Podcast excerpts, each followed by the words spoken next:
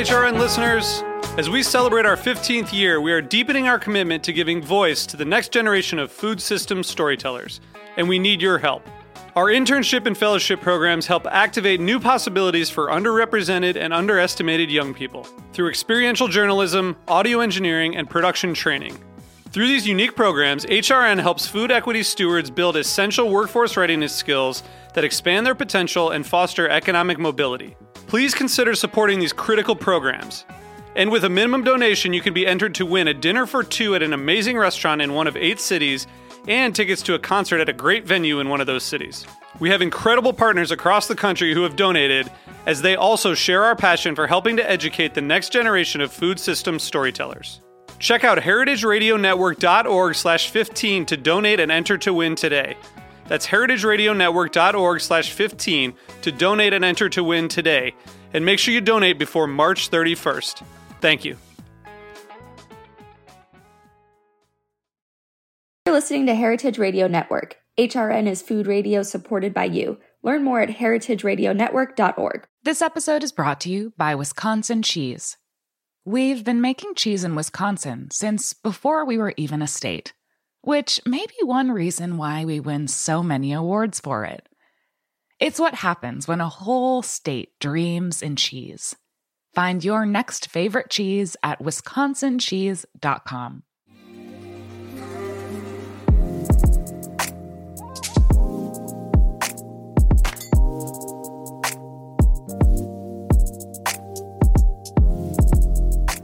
Hey there, and welcome to the Feedfeed podcast. I'm Alexis Santos. The Feedfeed is the world's largest crowdsourced food publication and social media community, serving as your daily source for what to cook, bake, eat, and drink.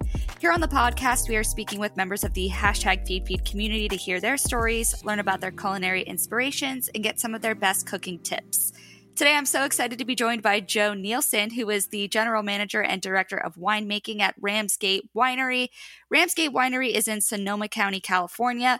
Joe has been involved in winemaking for about 20 years and still loves it just as much to this day.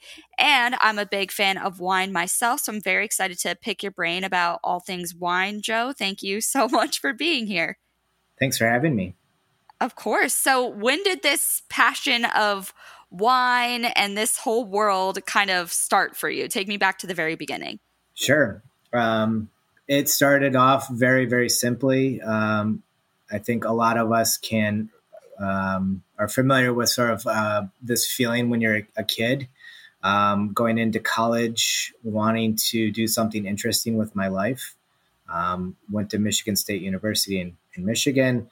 Uh, thought I wanted to be a doctor. Um, but uh, came across this idea of grape growing, which was very foreign to me as a as a kid. I didn't grow up around it, um, or have family members that really drank wine. So um, when this came about, um, I saw that there was a winemaking program at Michigan State. Um, not at all in the path for becoming a uh, a doctor, um, but it was compelling enough and interesting enough to me that when my mom urged me to look at electives and not take myself so serious and only think about school, that I kind of dabbled into some of these winemaking courses. And um, it quickly evolved from something that was interesting to me that I was like obsessed um, and eventually changed my whole view on what I wanted to do with my life and kind of jumped in both feet at a very young age. Yeah, what was it about it that kind of tickled your interest so much that you know more so i mean a, a, lot of people you know try wine and get interested in it but not as many people you know pursue it as you know their life's work so what really was it that kind of like hit home for you in such a way i think uh, from a very early standpoint it's hard to like put myself back in my 18 year old shoes but um, I think it was this idea that you could grow a product like that has, yeah, I think that was very simply like I could make something that someone else could enjoy that and I didn't even know how to do winemaking or what that entailed. I just really love the idea that you could sculpt a plant, you could manipulate a plant into a, making something that can be bottled and and someone could drink it like 10 20 30 years later and it still be enjoyable and pleasurable. I just thought that was there's something very cool about that from a from a from my perspective. Um, I always liked plants but i never thought i would do something professionally that had plants involved. So i think that was the the first kind of thing that got me excited. I also love when i started learning about the wine industry um, just how much history and um, tradition that's been kind of passed generation to generation and the world and the chemistry and all of those aspects that I already liked from a sort of medical perspective was alive and well and the science around wine was relatively young and new. I mean a lot of the wine science is post you know World War II. So mm-hmm. it's relatively young in that respect. Cool. So yeah, you kind of really went for it. And so what did you do? What was kind of the first step after you graduated to kind of forging your way in this field? Yeah, I would say it was even before graduating. I think where uh, my personality really takes hold is that I became interested in this. Um, I was told when I was interested in it at first that I was not old enough to uh, be in that profession. You had uh, originally they wanted uh, applicants to be 21 years old. Um, And I was 17, 18 years old when I first learned of this. So uh, my first step was to plant uh, an experimental vineyard in my family's home in Michigan so that I could kind of get an understanding what this took. Not that I had any idea still at that point. Um, so that was my first step. Um, you know, uh, I still remember uh, for my like I think it was my 18th birthday, maybe it was my 19th birthday, but I asked my mom for um, vineyard posts so I could put in my trellis for some vines. And my mom's like, You're weird. like most 19 year olds probably, or yeah, I think I was 19. Uh, that's not something someone wants uh, at that age. Um, and then uh, towards the end of my college life, I went to New Zealand um, to try my hand at sort of vineyard work uh, the summer of 06. Um, that was a short stint. Um, and then I came back, graduated, turned 21, and then I've been in the wine business ever since, uh, uh, basically as long as I could legally. Um, mm-hmm. My first stop was in northern Michigan, uh, in a town called Traverse City, which is along the Lake Michigan shoreline, uh, sort of a maritime climate up there. Um, an, a relatively young industry, going back to maybe the 70s, maybe late 60s, but um, made wine there for a little while um, and then moved to California in 2008. Well, there you go. And obviously, that was where I assume a lot of the opportunity was in this field, I imagine.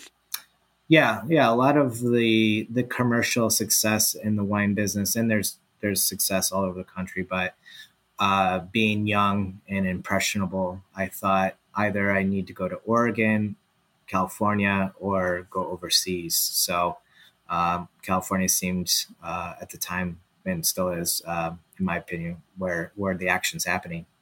Yeah. So that was 2008. So you've been over there for quite a while. You've been over there the whole time. Yeah. Then? Yeah. Since then. Yeah. I mean, initially when I came to California in 08, uh, I packed up my car and thought uh, maybe this is temporary. Um, kind of left it open ended in my head that maybe I'll go to California a little while, maybe one harvest and then come back. Um, and now that's, yeah, 14, 15 years ago. My goodness. And so, how has that? I mean, obviously, very different than what you were used to growing up and where you went to school. So, how how has it been? I assume you're loving it still because you're still there. yeah, yeah. No, it's um, it is a career that uh, if I was a career counselor and I could go back in time and see me in high school, and I would recommend this position to me again and again. Um, it really captures all the things that excites me on a daily basis. Um, wine is tied to an agricultural product and it's cyclical. So, um, you know, right now our our factory, so to speak. The vineyard is dormant. I'm sit, looking out a window right now at some dormant Chardonnay vines. Mm-hmm. Um, and every year it starts over. So uh, we'll be pruning our vineyard soon. Um, and I think the cyclical nature of, of what I do is keeps me entertained, keeps me my attention. I love troubleshooting. I love putting together a puzzle, and every year uh, is a new challenge, and every year is sort of a little bit different. So um, I don't think I have ADD or anything like that, but I, I do need this constant um, troubleshooting to keep my interest. And and so far, um, the wine industry has not disappointed me on that. Yeah, definitely keeps you on your toes. Yeah, that is for sure. And so, in, I don't know a whole lot about wine growing, but what are the different, I guess, varieties that you have at Ram's Gate, and what does that entail to kind of introduce a new variety? I assume it's a very different process for each one. So, how does that work? Sure. Um, at Ram's Gate, we are, I think, uniquely positioned where our, our vineyard's at in Carneros, where we are able to grow a lot of different wine grape varieties from very light wines like Pinot Blanc, um, which is sort of a grape variety that was popular in Germany or in Alsace in France. So it's a clean, crisp white wine typically. Mm-hmm. Um, we have that growing here. We also have Chardonnay, Pinot Noir, which is very common in our neck of the woods. Um, but then we also have Grenache growing here, and Grenache tends to be a warm climate grape variety. Um, so what's what's unique about Ram, Ram's Gate and sort of what draw, drew me here back in 2018 when I joined is just the diversity of our portfolio of the things that we do. Um, again, keeping my attention on so many different things. So uh, we make very clean, crisp white wines. We also make some rich Chardonnays. We make some really compelling round varieties. So Grenache, Syrah blends, GSM, some people refer to them as. Um, and we also dabble in uh, Cabernet. So very different processes for all of them. And uh, this not being a wine podcast, I won't go into too many details, but um, it basically makes our, our harvest a little bit longer in the fall when grapes are harvested. So mm-hmm. our process starts in early August and it typically doesn't wrap up until nearly Thanksgiving. So it's a quite an action packed couple months uh, when all grapes come in and, and wine is actually created. Cool. My goodness. Yeah. I mean, it's a lot to learn about for those of us who don't know too much about it. But out of all the varieties that you mentioned, I don't know if you're able to do this, but do you have a favorite or is that like picking a favorite child? Um, it's very much like picking a favorite child. Yeah. um, I mean, that is a question that I would assume winemakers get asked all the time. And it's mm-hmm. a, a, question that I get asked all the time. Um, for me, I would say professionally, I've made um, a lot of Syrah, and Syrah tends to be one of my favorite grape varieties that I work with. Um, but in terms of what I like to drink uh, as a consumer, you know, varies quite a bit. Depends on the season and the mood. It's kind of like food, you know. Mm-hmm. Um, I love fresh, delicious tomatoes in the summertime, but tomatoes in December aren't quite as delicious. So, uh, you know, there's a season for everything. That makes sense. It's a very uh the grapes won't get mad at you for choosing one of them over the other. So very no. uh a very neutral answer. They appreciate that, I bet. yes, yes. And and yeah, and I think that's what's fun about wine is um you know there there is so many so much variety out there um, that it's hard to say one thing is the only thing. Yeah. So is it within your expertise or do you have an expertise in kind of pairing wines with food or kind of knowing that, you know, you mentioned like Syrahs and, you know, for people who, you know, enjoy eating and drinking but maybe don't know like the best pairings or way to start enjoying and getting more into wines, is that something that you spend a lot of time recommending to other people or do you have someone on staff over there who does that? I guess how does it kind of go hand in hand with the enjoyment of food?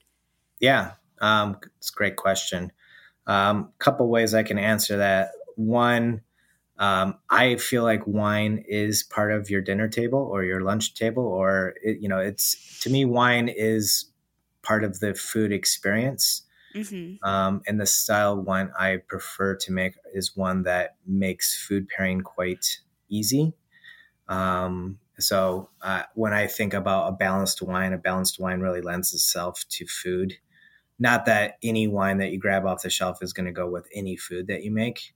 Um, so that's part of my answer. The second part is at Ram's Gate, another kind of compelling element to our brand and what I find very interesting is that we do a wine and food pairing uh, every day that we're open, um, Thursday through Monday. And we have a very talented chef here that likes to um, really dissect how a, a, wine pairing ought to go with food, or maybe even rethinking sort of conventional thinking on some of that.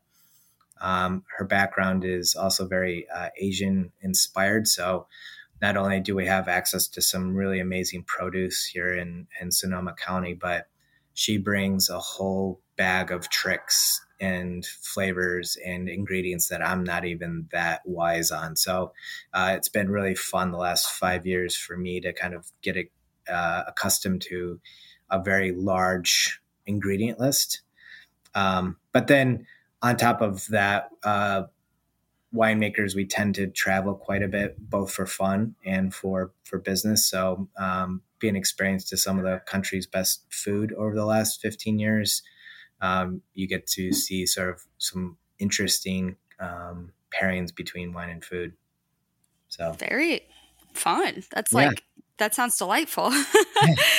Getting to enjoy that. Yeah, no, I totally agree. I mean, for for me personally, I definitely find wine to be like a huge part of enjoying a nice meal. I mean, for myself, it's a bit more of like a treat scenario and, you know, kind of enjoying, you know, maybe a weekend meal. But, and, you know, for someone like you who's way more involved in the wine industry, I assume it's more common than that. But is, is that kind of one of the things that when you meet new friends or you have people in your life that you kind of teach them about and I, I, assume you're kind of talking about these things all the time and people love asking you about it and picking your brain so do you spend kind of a lot of time teaching people about how to get involved with incorporating more wine into their meals yeah to a degree i think um, in my profession I, I do realize sometimes we're in a bubble um, it, it, may be the case for you too that food probably takes a whole nother meaning for, yes. for someone like you than maybe the average uh, person. But I, I think a good example is uh, I'm doing a dinner here in a couple of weeks at a, a um, some a place in Tahoe uh, in California, and my assistant or my uh, enologist, the person that works with me, was on the phone call just listening, and we're talking about the menu that the chef's putting together, and uh, I'm pretty quick to put a wine with that. I'm like, oh, okay, yeah, I think this would go well with that.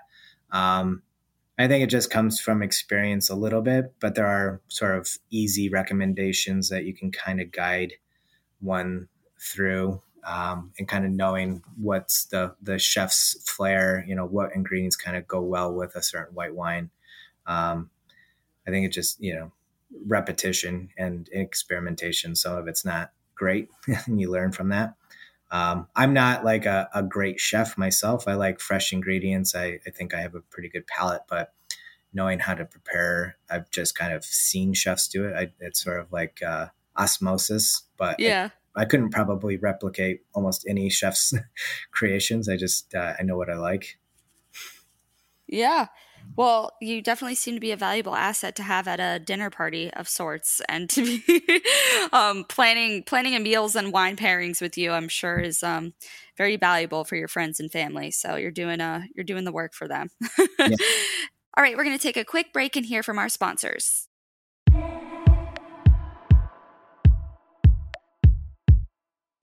This episode is brought to you by Wisconsin Cheese. There's a reason when you think of Wisconsin you think cheese. Cheese is a huge part of Wisconsin's history and future. In Wisconsin, the state of cheese, the tradition of cheesemaking excellence began 180 years ago, before Wisconsin was recognized as a state. Immigrants traveled to settle in this lush green hills of Wisconsin, bringing their cheesemaking traditions with them. These storied skills combined with the freshest milk available created a cheesemaking culture that is uniquely Wisconsin. Wisconsin's 1,200 cheesemakers, many of whom are third and fourth generation, continue to pass on old world traditions while adopting modern innovations in cheesemaking craftsmanship. Find your next favorite cheese at wisconsincheese.com. I see that you have a focus on kind of sustainability and those practices over on the vineyard. I guess tell me a little bit about that and what it is that you are doing at Ram's Gate to have more sustainable practices. Sure. Um, I mean, Sonoma County has really made it a, a point as an industry in the grape uh, growing uh, of Sonoma and Napa County, Northern California in general, um, a big push towards sustainability. So there was initiatives um, that were put in place probably now 10 years ago. Um, and at this point, I don't remember the last statistic, but we're probably 98, 99% uh, sustainable as an industry from a grape growing industry. So that may not be the case for all, you know, different food products. Um, and coming to Ram's Gate, I was really excited initially. So my background was horticulture, which is, uh, you know, plant science essentially. Um, and then enology and viticulture is the science of wine and, and grape growing. But I had never really had an opportunity to be sort of a more more hands-on farmer aspect uh, of my background. So Ram's Gate's been a really fun uh, challenge the last five years of really getting involved with that. So we started off sustainable, and then there's a California Sustainable Wine Alliance. So we have that certification as well. So both our winery and our, our vineyard have had that certification. Um, there's also another uh, certification called Fish Friendly Farming. So basically, it's it ties with sustainability, but making sure any farming practices don't affect uh, rivers and creeks that there's potential of runoff. So being very conscious about what we are putting in our vineyards or our soil. Um, and then starting in 2019, I started the process of transitioning our farming practices to organic. Um, and then even some of our practices now are what I would call beyond organic or beyond what would be required for the certification. So, uh, one of those elements is using livestock for some of our farming. Um, each spring, we have a very large flock of sheep that come to our property and do our mowing uh, for us so that we don't have to use mechanical or tractors at all uh, to do our mowing in our vineyard. Um, and then once the grapevines start growing, we have also decided, and this is beyond organic as well, to eliminate herbicides. Um, there's a common misconception that organic farming, whether it's tomatoes or grapes, that there's no herbicides or sprays used. Um, mm-hmm. But the reality is, it's um, organic products that can be used for that. So it's potentially less impactful, but there are things like copper that can be sprayed that is technically an organic compound, but copper can cause toxicity in your soil if you're not careful. Um, so there's just things like that where we've decided as a as a company that we're not going to use herbicides at all. Um, and and as a result, um, thankfully, technology has caught up in the wine industry where there's a lot of options out there that make that a possibility. Uh, Ten years ago, uh, that might have been much more difficult. So there's a lot of tractor implements that we can add that can rototill or weed whack underneath vines, but it doesn't require a, a human to like walk down a row and weed whack. That's just super labor intensive and, and very costly. So there's been a lot of advancements that have made that way more possible.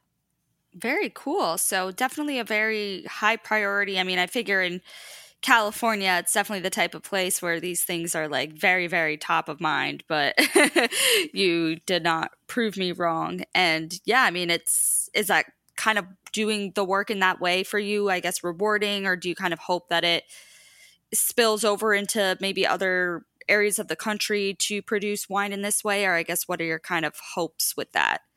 Yeah, I think getting back to my early view of what the wine industry was when I was a kid, um, to me, I've always kind of felt like the wine industry is a luxury.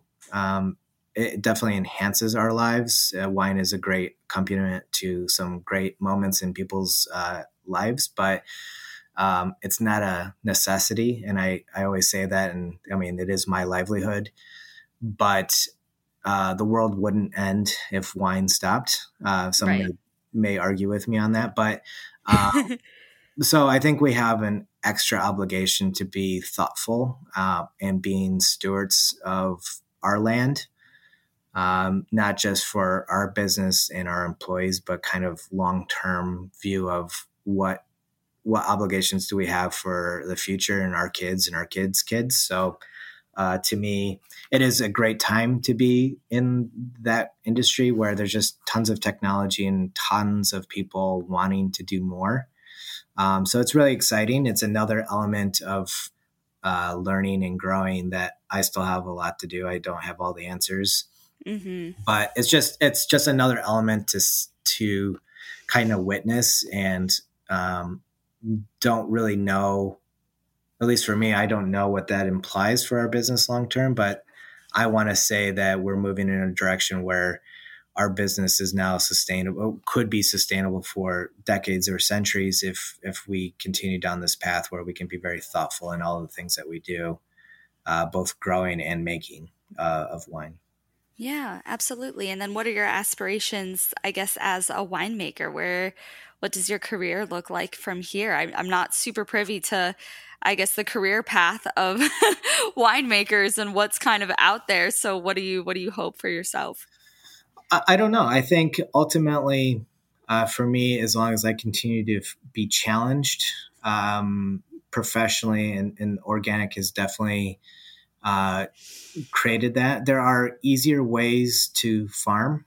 Um, I'm finding, and you know, I always have to kind of tell myself, you know, yes, going organic may not have the the outcomes like from a, a plant vigor standpoint that we may feel in year one, but maybe in year 10, we are going to see really the effects of that. And, and so it's always kind of like uh, inspirational that we're, we're moving in the direction we don't necessarily know what's going to come, but it's exciting to kind of wait and see. Um, but from a winemaking standpoint, I would say that organic in itself doesn't necessarily yield better wine but the process of becoming organic, I do think it has an impact. So um, we have less tools to work with as as a farmer when you're deciding to go organic. So that means that you need to be really attentive. You have to be very aware of what's going on around you. That timing becomes really important with farming.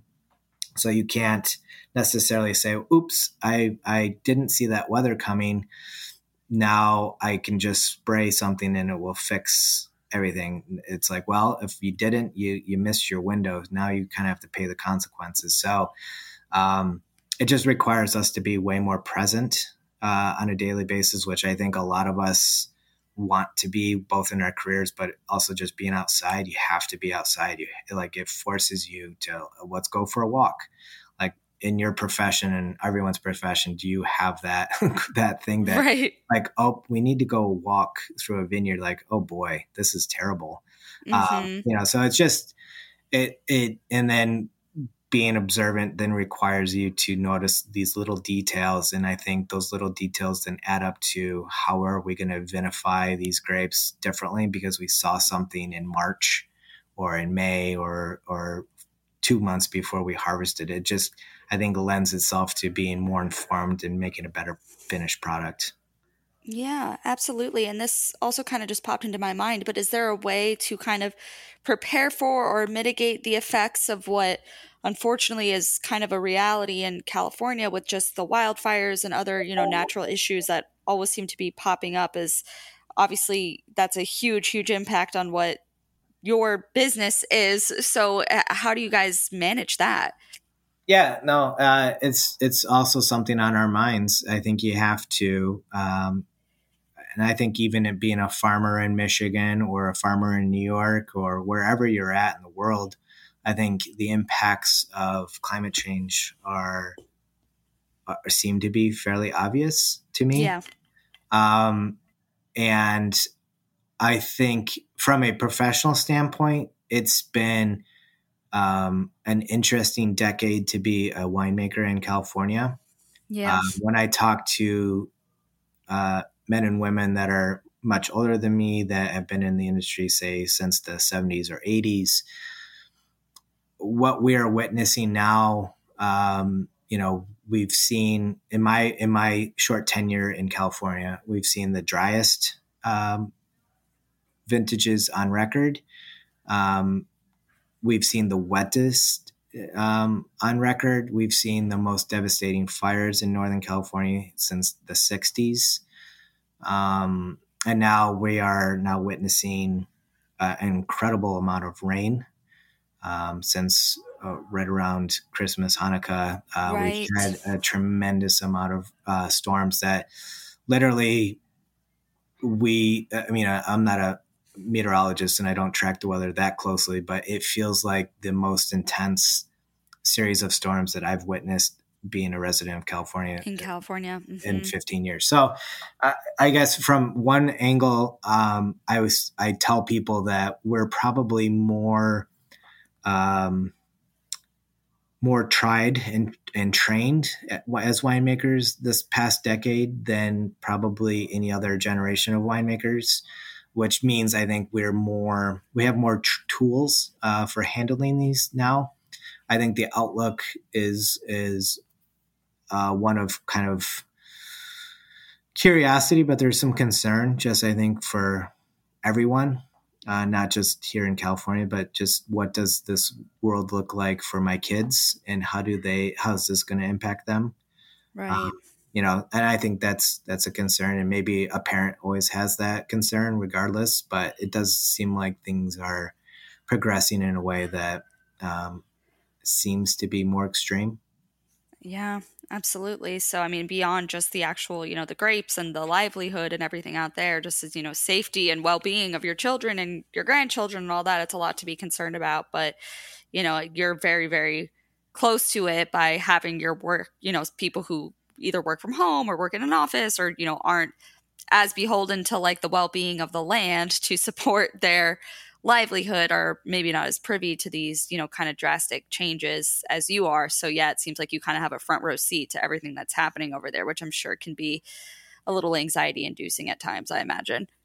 Yeah, at times, but I think that's where it get, gets back to. I think as an industry, the the focus on sustainability is in one small aspect, maybe our way of trying to combat long term effects of climate change. So uh, I'm really, as as a whole, kind of impressed and, and um, excited to be a part of uh, an industry that sustainability is really important to.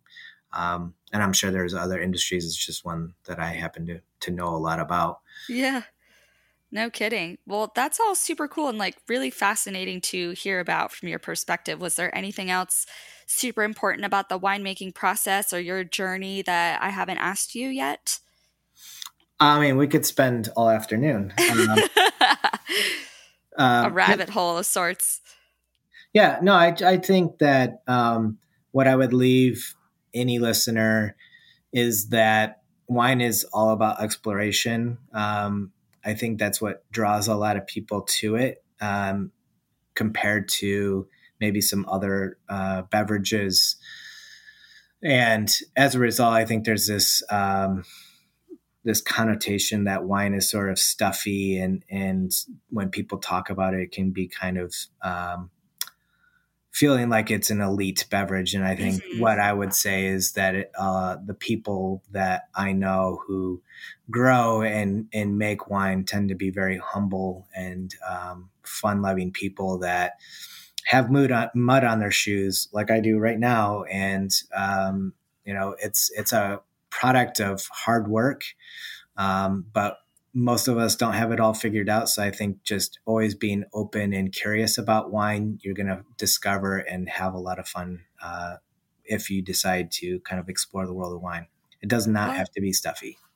Well, lovely. You've definitely inspired me to drink some wine this weekend, that's for sure. I was probably going to anyway, but now I'm even more excited to do so after learning from you and kind of hearing you talk about it. Um, and so, yeah, thanks for sharing just even this slight tidbit of your knowledge with us. It's been um, very cool to to learn about. So I appreciate you. Yeah. Yep. And you know, we are we're we're open. You know, um, wine country. You just gotta. Well, for us, we're only about thirty minutes from San Francisco, so nice. maybe forty minutes from San Francisco Airport. Um, it's accessible. Um, we're making some delicious, fun wines that um, you don't need a some degree or you don't need some um, crazy level of education to come and have a good time. Yeah, absolutely. I, I need to get back out there. I've, I have not been in years, so I've been kind of chomping at the bit. So maybe this is my sign yep. to get back out there to wine country. oh, yeah, yeah. Well, thank you so much for being here. I really appreciate you, Joe. Yeah, absolutely. Thanks for having me. Of course. Thank you so much for listening. To learn more about the food and drink discovery platform that is the Feedfeed, head to thefeedfeed.com. If you have a food story to tell or want us to interview a blogger, cookbook author, chef, or restaurateur, we would love your suggestions. Just send us a DM on Instagram. See you next time. The Feedfeed podcast is powered by Simplecast. Thanks for listening to Heritage Radio Network, food radio supported by you. Keep in touch at heritageradionetwork.org slash subscribe.